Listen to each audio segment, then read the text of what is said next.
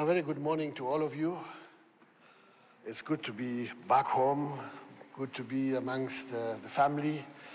But the wonderful thing could be able to enjoy together with Mom all the fellowship that we used to have. Many have sent their greetings, like Pastor Waldemar and others, people we are working with in Germany and our families. They all have sent their greetings, and that shows us that we are a very, very wonderful big family. You know, God is not limited to a scope of a small place. Thank God for what God is doing in Zambia, but God is not limited to one nation. He is actually working throughout the world. So today we are having an opportunity to celebrate Holy Communion, and that is a very special day. You know, through the COVID crisis, it has been sometimes difficult to do that, and I think it's very important that we never neglect it, that we never miss it in our lives, because through the communion that we are celebrating, God has very special blessings for us. Now today I want to share with you a subject that made me wonder. You know, I was studying the book of Hebrews in the last few weeks, and when I came to verse 9, I was stuck, you know, because I was wondering, what does God really mean with the scripture that we find there? Let me just read that scripture, Hebrews chapter 2, verse 9. And to make sure that I don't just read it from one scripture, I was studying it from different scriptures, from different translations, and trying to find out what did God really want to convey to us in this word.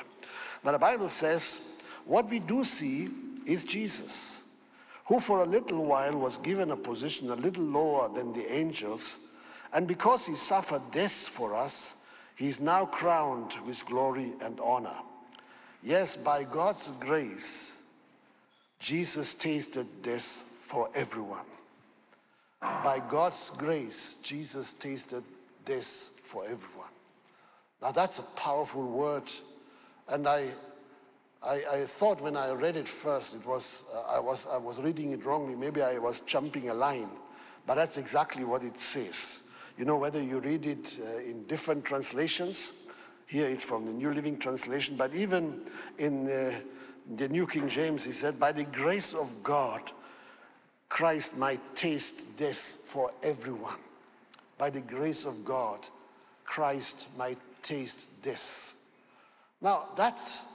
it's quite strange when we read that, and I want to come back to that a little bit later. But let me read from the book of Galatians, chapter 20 and 21. And the Bible says, here, I've been crucified with Christ, and I no longer live, but Christ lives in me. The life I live in the body, I live by faith in the Son of God, who loved me and gave himself for me. I do not set aside the grace of God, for if righteousness could be gained through the law, Christ died for nothing. And 1 Corinthians chapter 15, verse 10, the Bible reads here, but by the grace of God, I am what I am. And his grace is, to me, was not without effect. No, I worked harder than all of them, yet not I, but the grace of God that was within me. Let us pray. Lord our God, we want to thank you so much that we have this opportunity to come together as your family. Lord, that we can be able to share the emblems today of bread and wine that remind us, Lord, what you have been doing for us in this world. Lord, you came into this world for one reason, and that was to die for us, to lay down your life on our behalf, and to bring grace and life to every one of us. So Lord Jesus, I pray, may you speak to our hearts. May you be able to make us understand, Lord, the greatness of your work, of the work of salvation, as well as of the continuing grace that works in our lives every single day. So Lord Jesus, we pray that you guide us in your word. In Jesus' name I pray, amen. Well, the question that I want to ask today is, what has grace and this have in common? What has this to do with grace? You know, is not death our mortal enemy? You know, our age-old enemy who robs us of our inheritance? The Bible tells us very clearly that death has come as a result of sin. Death was not a creation of God. It was not created by God in any way. Death was a result of disobedience and of selfishness. And when death came, it was as a wage for the disobedience, for the sin that man had committed. And so we must understand that death is not really something that God has desired to happen, and yet it happened. And so we need to understand why do we see God saying to us, or why do we hear God saying to us, by God's grace, Jesus tasted death for everyone. You know, when we talk about grace, we think about breakthrough, we think about victories, we think about all the things that we are in need of. And yet here we see that the grace of God meant death for Christ.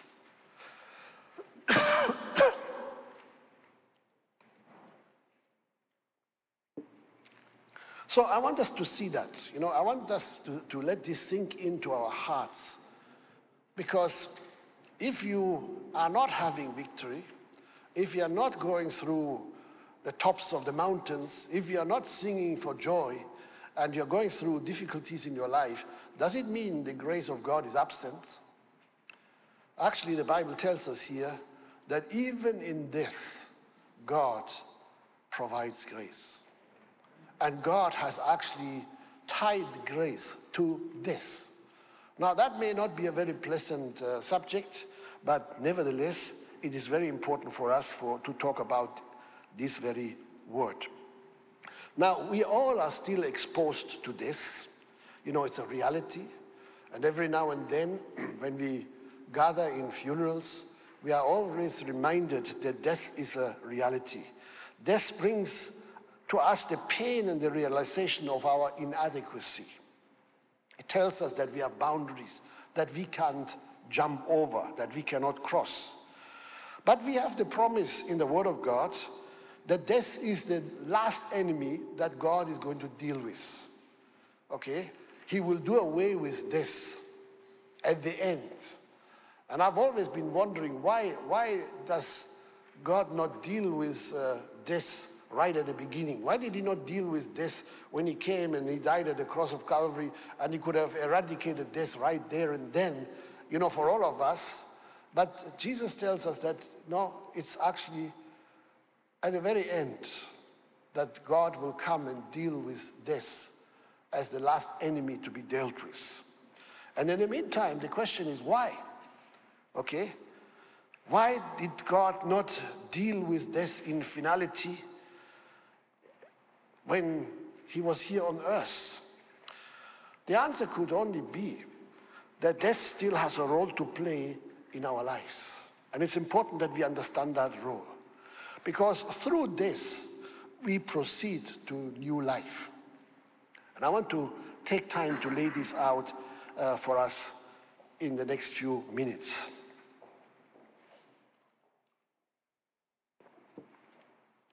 Now, Jesus triumphed in death so that grace could flow. You know, let me read this again in the book of Galatians. The Bible says, I've been crucified with Christ. Okay, this is a human being speaking. Okay, that's Paul speaking. And he says, I've been crucified with Christ. And I no longer live, but Christ lives in me. Okay, now, how could Paul say, I no longer live? Because he's the one writing here, isn't it? But you know, we must understand that the life that Paul was speaking about was a different life than he had before. You see, when you look at the life of Paul before he met Christ, a life full of religious,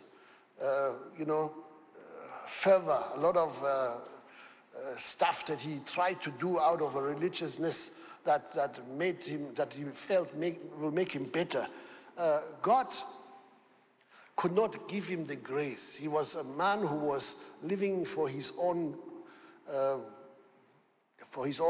dimensions of the aims that he had. But when Saul met with Christ, you know, he fell from his horse. He was blinded, and he was no longer able to do anything. Everything that he wanted to do came to an end right then and there. And Jesus was asking the question, Saul, Saul, why do you persecute me? So in other words, Saul, who was thinking he was doing God a favor by persecuting those who believed differently than him, those who followed Jesus Christ, the Son of the living God, he felt he would do God a favor because he came from the Old Testament time, and, you know, for him the Messiah was not Christ. For him the Messiah was somebody who was still very much in the future. But when he fell from his horse at that time, and he was blinded and he could not do anything, he was actually taken by the hand into someone else's home, and he was waiting there, and God told him, wait here until someone comes and prays for you. So exactly that had to happen. And you know what we see is that at that very critical time, Paul began to die to his old nature, and God actually marked this by giving him a new name. He was no longer known as Saul, the one who was self-willed, the one who was pushing his way, the one who was trying to use power and authority in order to pin other people down.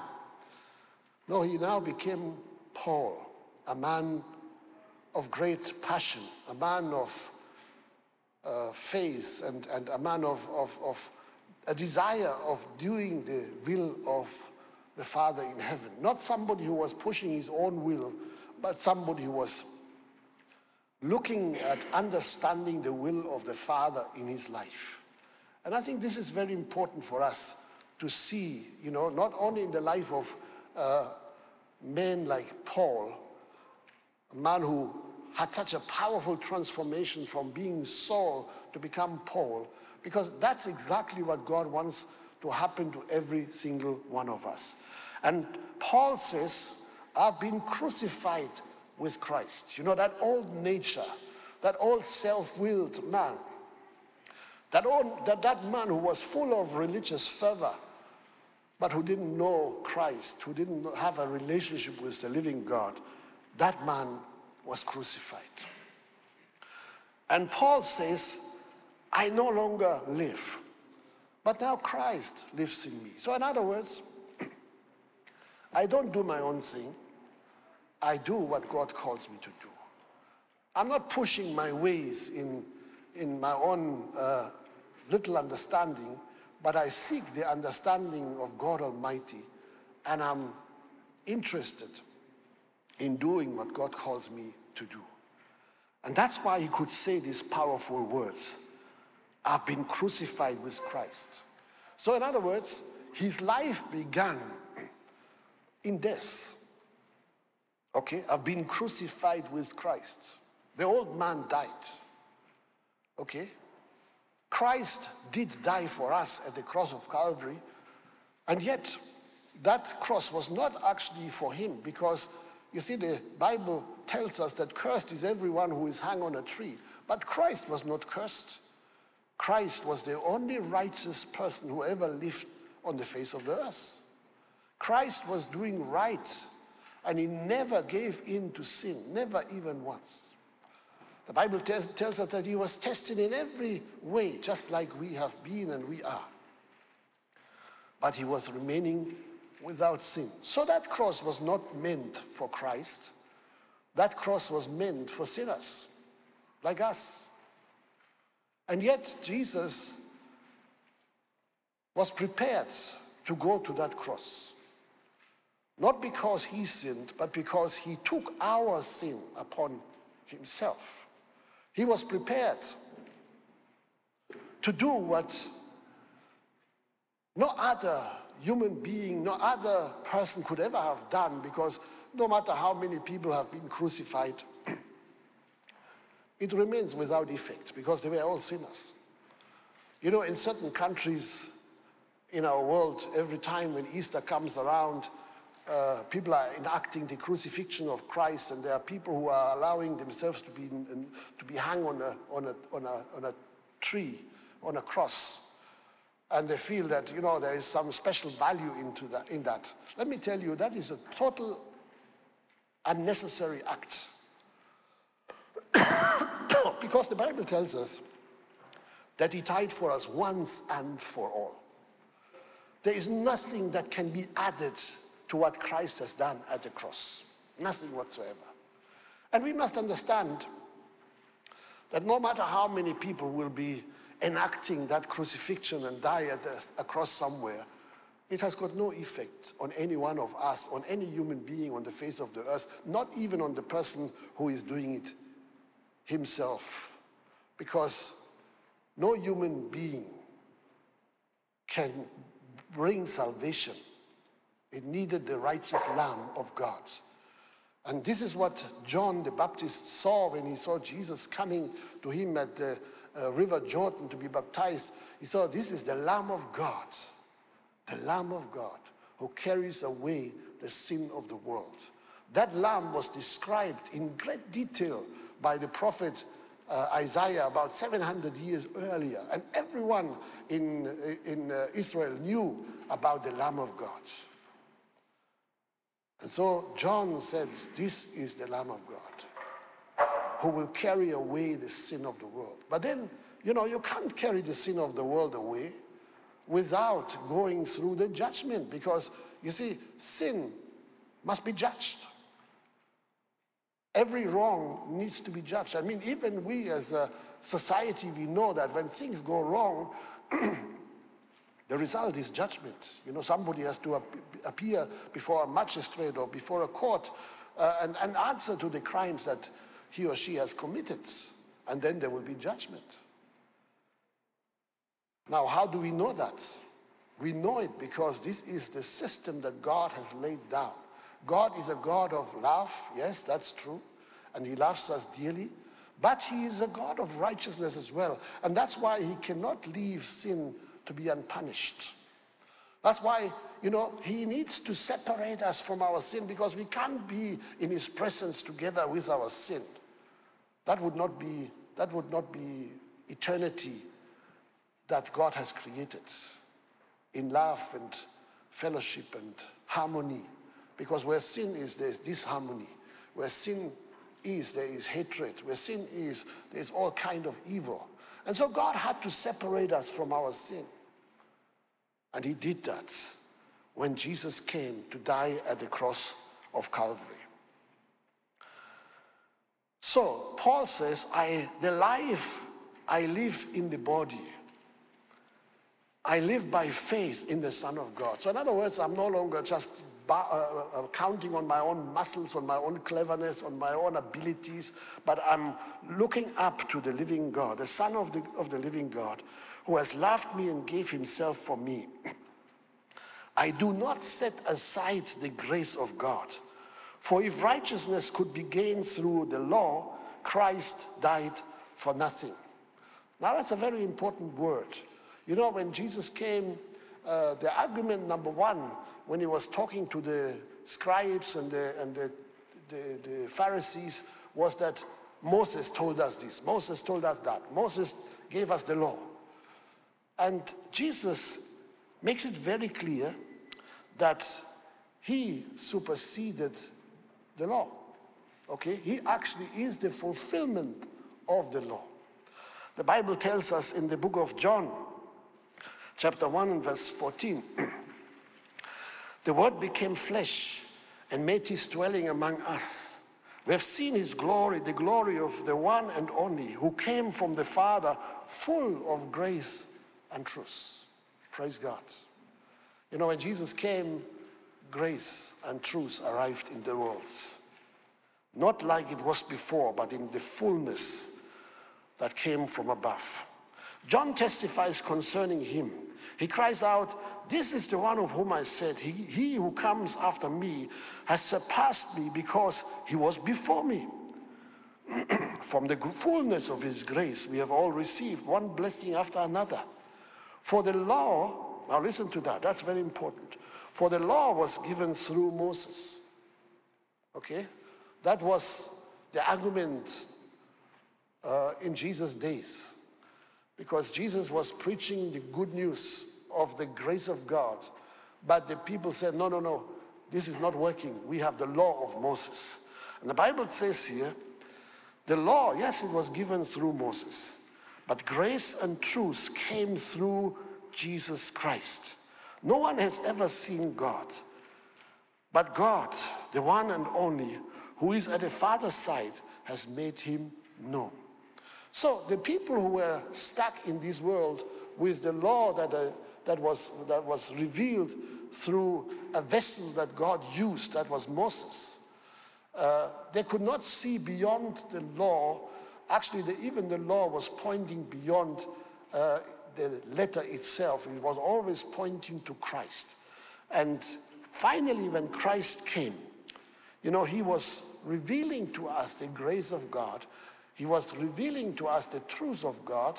He came to us in the fullness of the grace and truth into this world. And the Bible says, you know, the God who has never been seen, the God who has never been experienced by any human being, he is the one, you know, Jesus is the one who brought first-hand information to us because he came from the Father's side.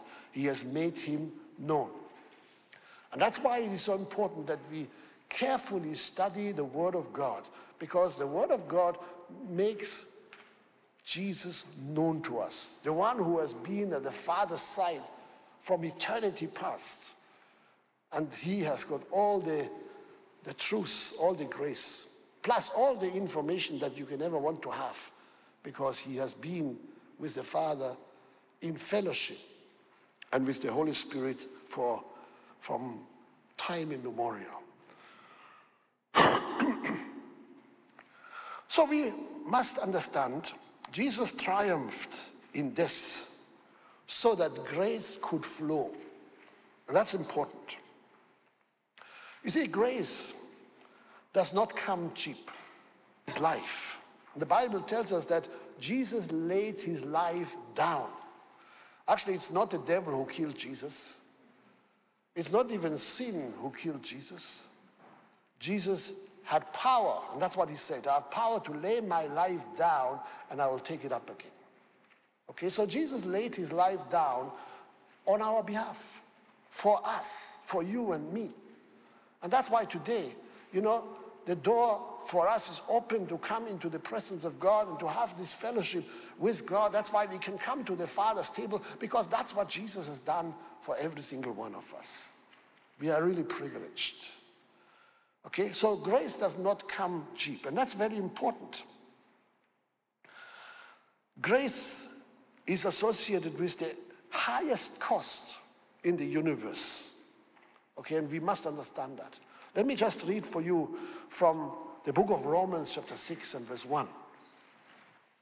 Romans 6 and verse 1 reads, "Well then, should we keep on sinning so that God can show us more and more of his grace, of his wonderful grace?" You see, there are some people in the world today who are blowing grace out of proportion. They have got new words they are describing grace with. I don't want to go into that. But the question is asked already by the greatest proponent of grace, and that is Paul. He says, should we keep on sinning because of the grace? You know, since God has given us grace, you know, that grace will always cover.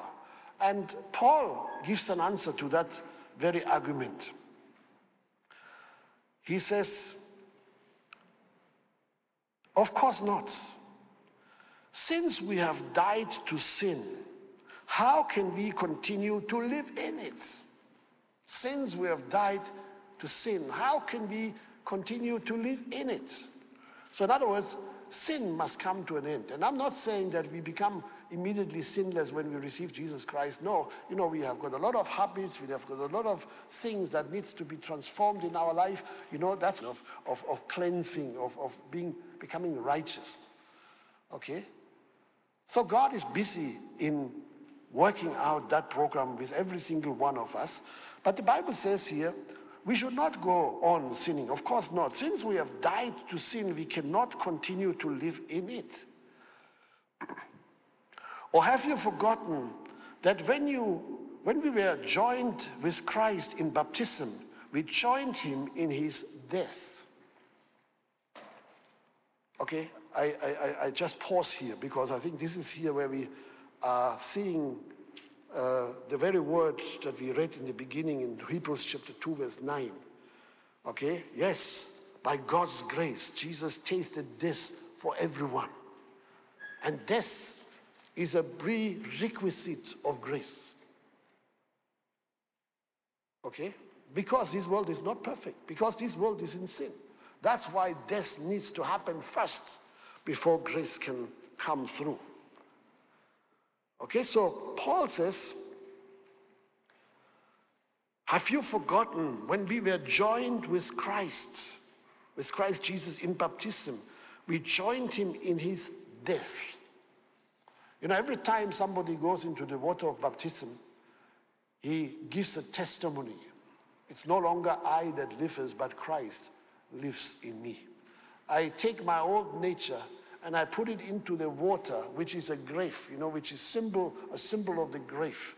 And I leave it there. And when I come out as the new creation in Christ. For we died and were buried with Christ by baptism.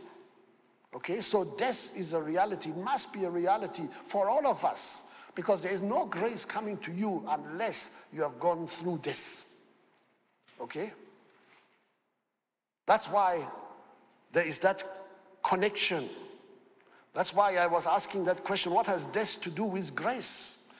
How could there be possibly any grace in death? But that's exactly what we have an explanation for in this word.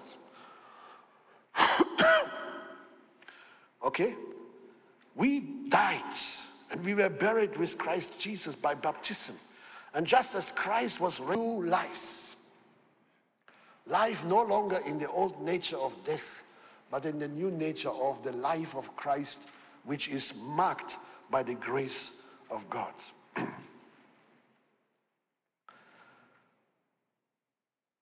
We have been reading in the beginning, as Paul was saying, but by the grace of God, I am who I am. Okay?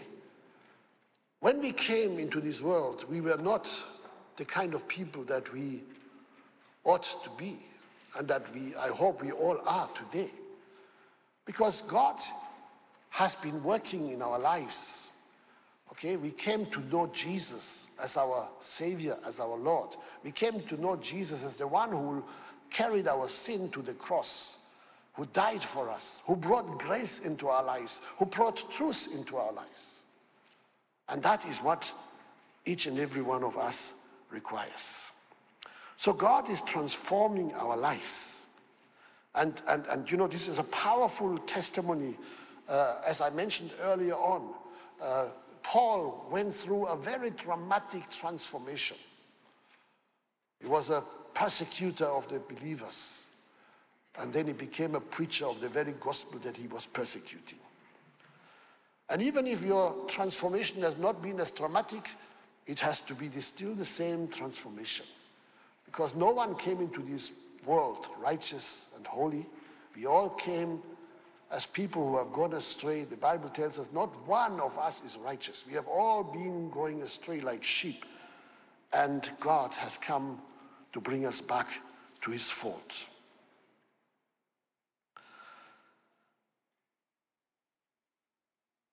So verse 4 in Romans chapter 6 says, for we died and were buried with Christ by baptism, and just as Christ was raised from the dead by the glorious power of the Father, now we also may live new lives. And this is the good news.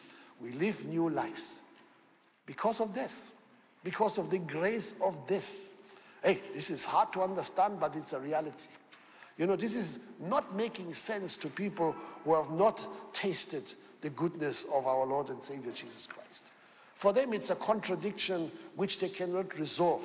And you cannot resolve it by mere thinking. You can only resolve it by experiencing exactly what God has given to us and by putting our faith in Him who has given us life.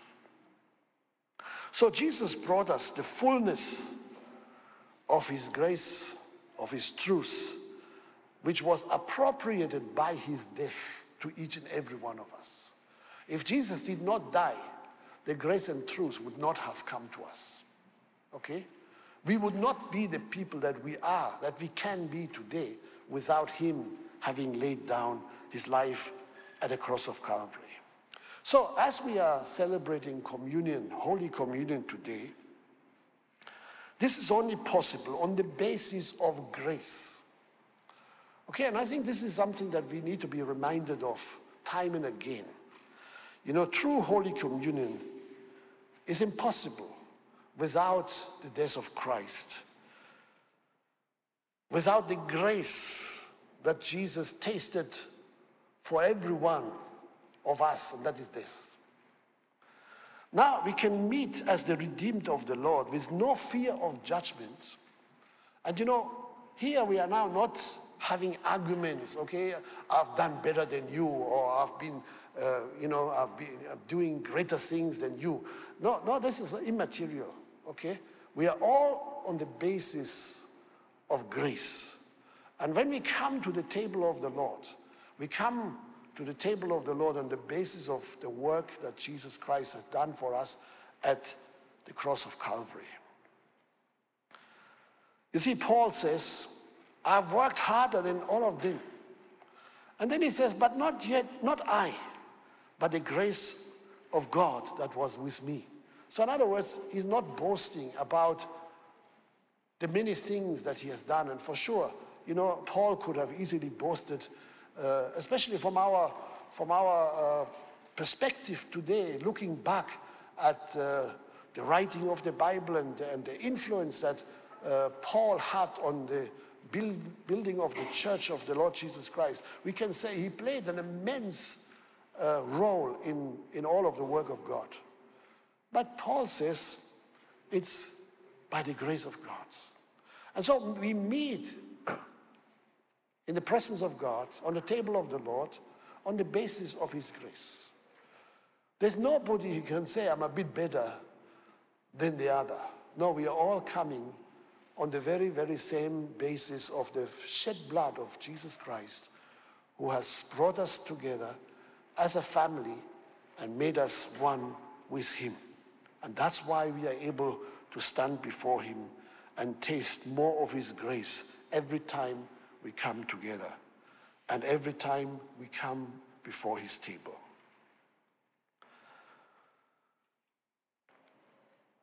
So Jesus died at the cross, and we followed Him in the very practice of baptism. You know, in some of the different religions, you have got different types of sacraments which people are talking about, okay?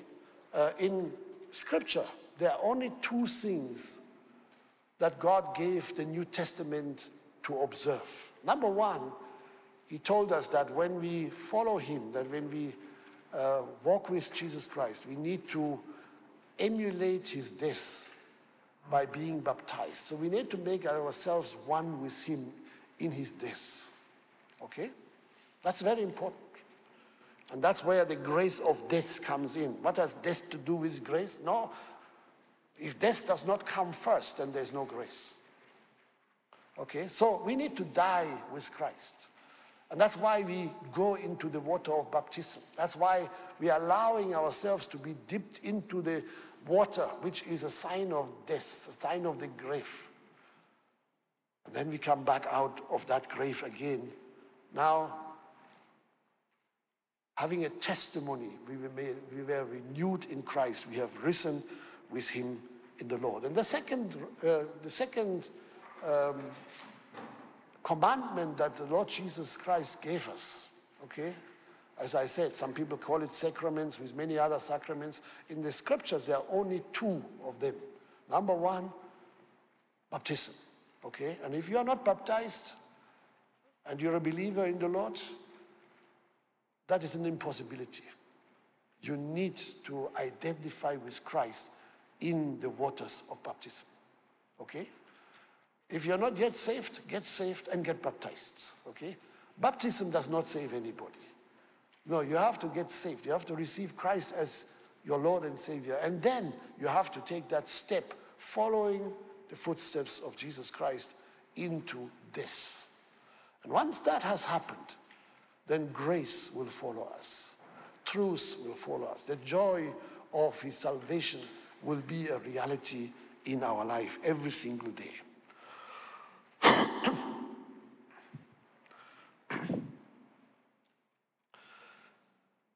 So Jesus has founded the church by giving us a very clear instructions. As often as you come together, okay? And we are coming together today as the body of Christ, as the family of God. You know, we should not forget to come to his table. And of course, we come to receive his word. But we also come to receive the emblems of his suffering, the emblems of his broken body and his shed blood that he has given us to remember as a reminder throughout our lifetime that grace comes because he has died. Grace is with us in an increasing manner because Jesus has laid down his wonderful life. So we are meeting today as we are commonly meeting when we come together, we, the church, every one of us, we are meeting with God through the work that Jesus has done in this world. Through the work that he completed at the cross of Calvary when he prayed for us. You know, he didn't threaten us with retaliation. No, but actually he prayed for us. Father, forgive them, for they do not know what they are doing. And when Jesus came back to meet with his disciples, they were all gathered because they were afraid of the Jews that locked the doors, that made sure the windows are blocked, and yet Jesus came to be in their midst. And he gave them peace. He brought with him grace.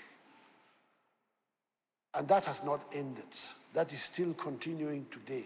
Every time we meet, every time we come together at the table of the Lord, we receive his wonderful grace. Now, what we must understand is that God has a bigger program for each and every one of us than just, coming to know Jesus. Many people think, as long as I'm saved, everything is fine. Do you know that salvation is just the beginning of everything?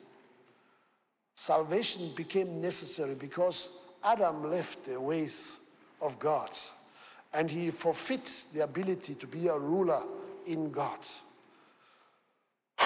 He could no longer govern the very domain that God had given to him. He could no longer be in charge of this world. But he handed over the charge of this world to Satan. And that's why Satan is called the god of this world. Not because God gave it to him, but because he stole it from Adam. So Adam could never be the ruler that God wanted him to be. But we must not walk in the footsteps of Adam. We must walk in the footsteps of the new Adam, the second Adam, that is Jesus Christ. Let me just take you quickly to the book of Romans, chapter 3, verse 21.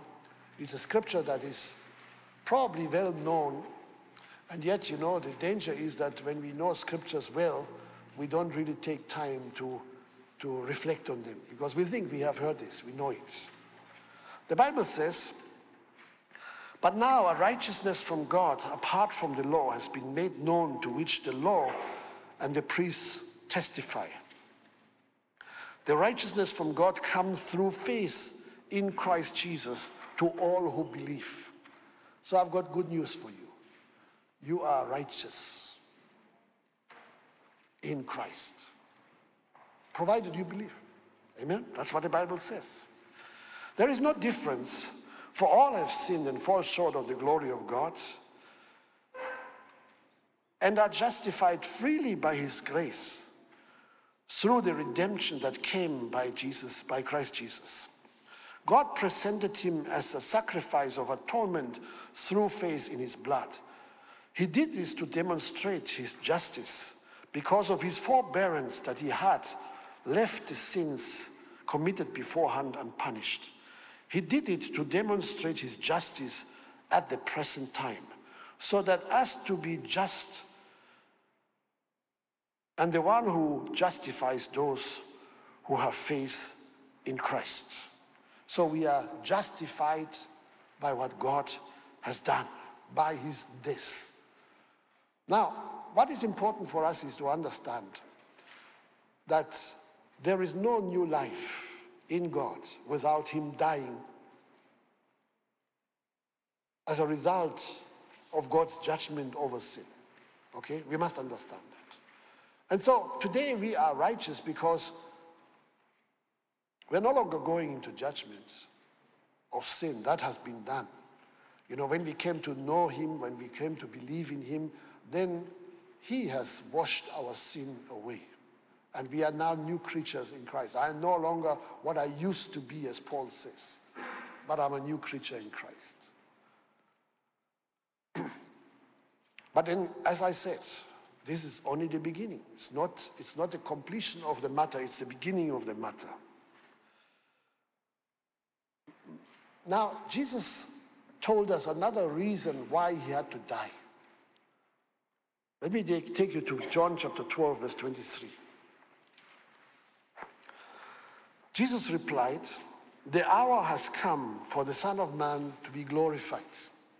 Now, when you talk about being glorified, you think about something powerful, something glorious, something shining, something bright. Okay? When Jesus talked about being glorified, he talked about dying. Okay? Do you want to be glorified? Huh? Do you know what I'm saying? Okay? Jesus was saying, it's my time to be glorified. Glorified to him meant to be nailed to the cross. Okay, listen.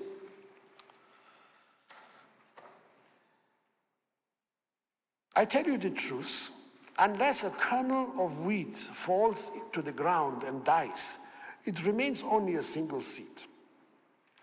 But if it dies, it produces many seeds. The man who loves his life will lose it, while the man who hates his life in this world will keep it for eternal life. Whoever serves me must follow me, and where I am, my servant also will be. My Father will honor me, and my Father will honor the one who serves me. Now my heart is troubled. Okay? Can you hear that? Jesus says, my heart is troubled. He started this very sentence, or this very thought, the hour has come for the Son of Man to be glorified. Okay, when you are glorified, according to our thinking, then everything is glorious, everything is powerful, everything is nice. But actually for Jesus, it resulted in something completely different. And he says, now my heart is troubled. And what shall I say? Father, save me from this hour? No, it was for this very reason I came to this hour. Okay, so for Jesus to be glorified, it meant to be dying the death of a sinner, because he took our sin on our behalf. He died on that cross for you and for me. And he would not say, Father, save me from this hour, because he knew that this was the reason for his coming into this world. You see, many times you and I, we have prayed to God, God, take this thing away from me. And we have missed the point that God has actually got something that he wants to accomplish in your life through what he takes you. Okay? So don't just pray quickly, okay, God, take this problem away from me. Okay? Take this suffering away from me. There may be a greater reason why you go through this. And Jesus understood that reason. He says, I came for this very purpose into this world, to lay down my life, to become that seed that was going to be buried in the ground, because only if that would happen would I be able to bear fruit, to multiply. Amen? And the same is true for each and every one of us. The interesting thing that we have seen here is that Jesus does not say, but if it dies, it will produce as many fruits. But he says, if it dies, he will produce many seeds. Okay, that means he has produced you, and he has produced me, and he has produced all of us, and all of the people around the world who are coming to call Jesus Lord and Savior. But we are not just fruits. Yes, we are fruits, but we are also seeds, which means, like him, we need to be sown. Like him, we need to also multiply. And that's why even we will go through hardship, will go through suffering, will go through death. But it's not a death that it can destroy us. It's a death that can only multiply according to the very plan of God. So, as I said earlier on, salvation is not an end, but it's the beginning of our calling in God. We can bear fruit because someone else was willing to die on our behalf. And of course, remember, Jesus said that we are called to bear much fruit. Not just fruit, but much fruit. So all believers anywhere, from time immemorial since Christ died, are the result of that one seed, when Jesus allowed himself to be sown, to die at that cross, to bring us grace and to bring us to life, all of us, the body of Christ. So that seed, Jesus, did not remain alone, but it multiplied in great power, as we can see the body of Christ all around the world. In the same way, we must not forget that even us, even you and me, we must become seeds and be fruitful through dying, okay? And God doesn't say you must die necessarily in your body. Of course, that will come at one time, and God has said as he goes, he's going to give us a new body. But we don't need to die to our old nature, to our ego, you know, to our own selfish way of doing things, so that we can hear God and follow his instructions and his commandment. Just like the Apostle Paul says, it's no longer that I that liveth, but it's Christ who lives in me. As we are dying to our old nature, the grace of God will manifest in our lives. And you know, this is what we should be longing for. This is what we should be hungry for. That, you know, the grace of God will multiply in our lives and manifest in our lives and through us in the lives of other people. As I said earlier on, it was selfishness and disobedience that made Adam lose his rulership.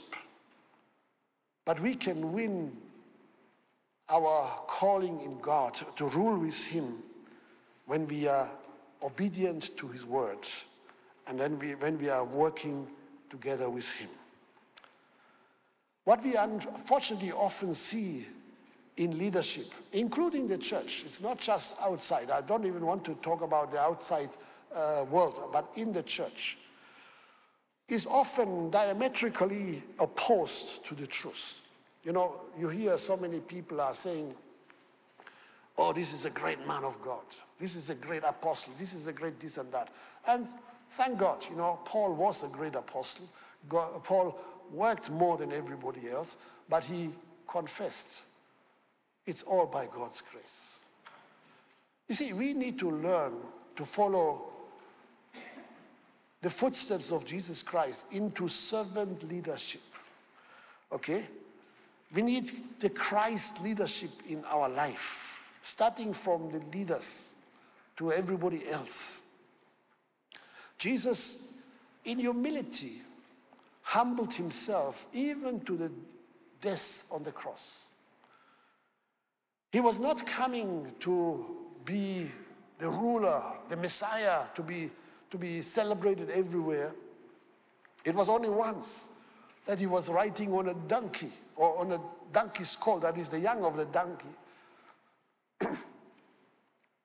And by the prophecy of God, everybody was shouting, Hosanna, Hosanna, blessed is he who comes in the name of the Lord. But in actual fact, they are not having their heart in those words. If they had, they would not have shouted just a few days later, crucify him, crucify him. So Jesus never came to get accolades, to get worship. But he laid down his life. He was willing to be the servant of all. And Jesus said the greatest, the one who wants to be the greatest of all, should be the servant of all. And he was the servant of all. He demonstrated servanthood in his life in every way. So God wants us to walk the Jesus way, okay? We don't have to try and boast. We are better than others. We are, you know, having this and the other to ourselves that others don't have. No, the grace is coming to us freely. And whatever grace we receive, we should do our best to hand it over and let it flow further into the lives of other people as well. What God gives to you, no one can take it from you. And if you give it away freely, you will have the amazing experience that God will make you extremely rich by replacing what you gave away by something even better than what you gave away. That's the way God is doing things in each and every one of our lives. 2 Corinthians chapter 8, verse 9.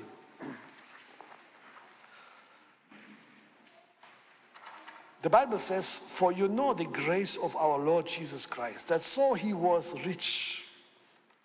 Okay, some time ago I was writing an article about the richness of God. But it's not rich in money. It's rich in everything that God is, okay? So God is rich.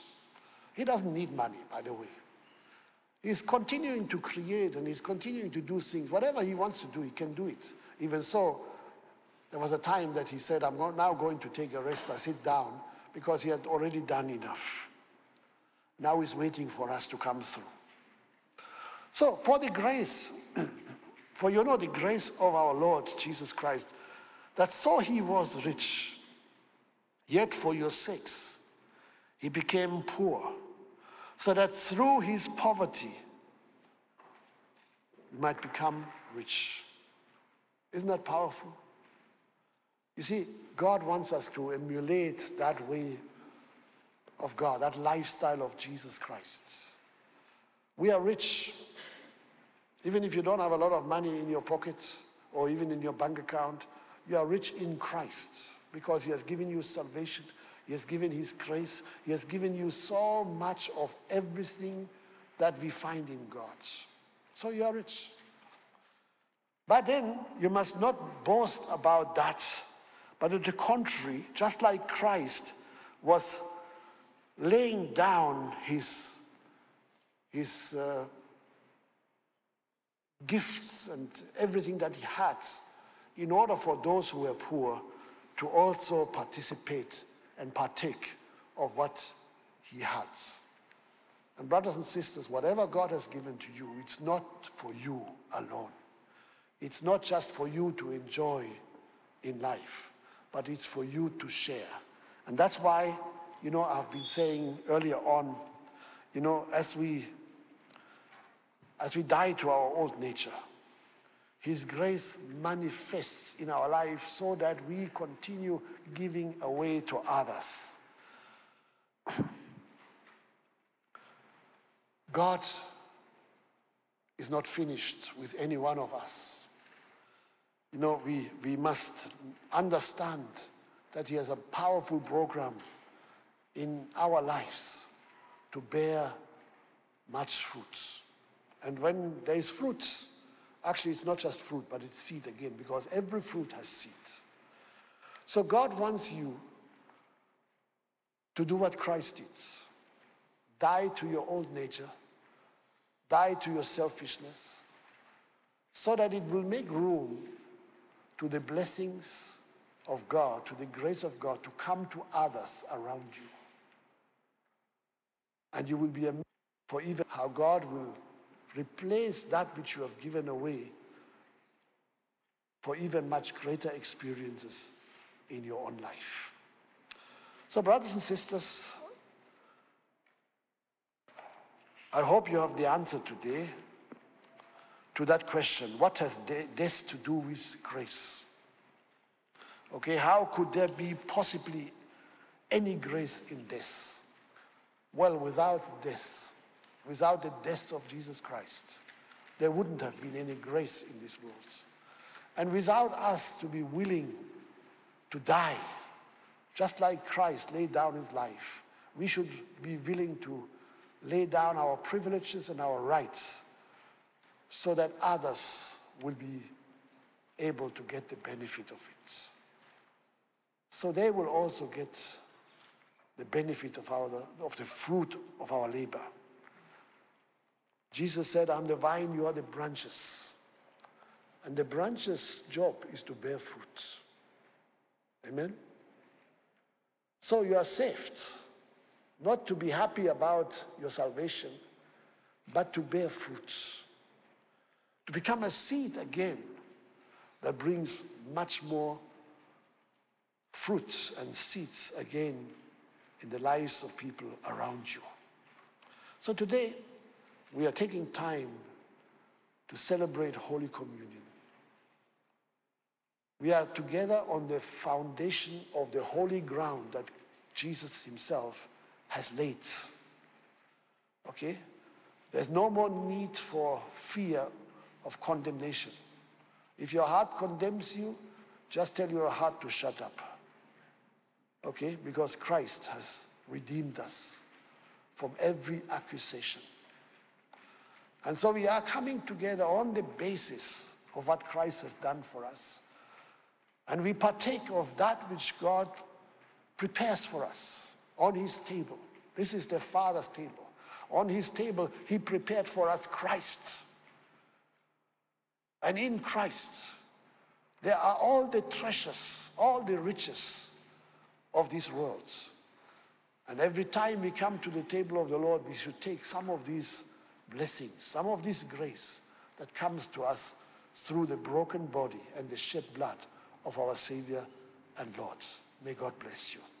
Amen.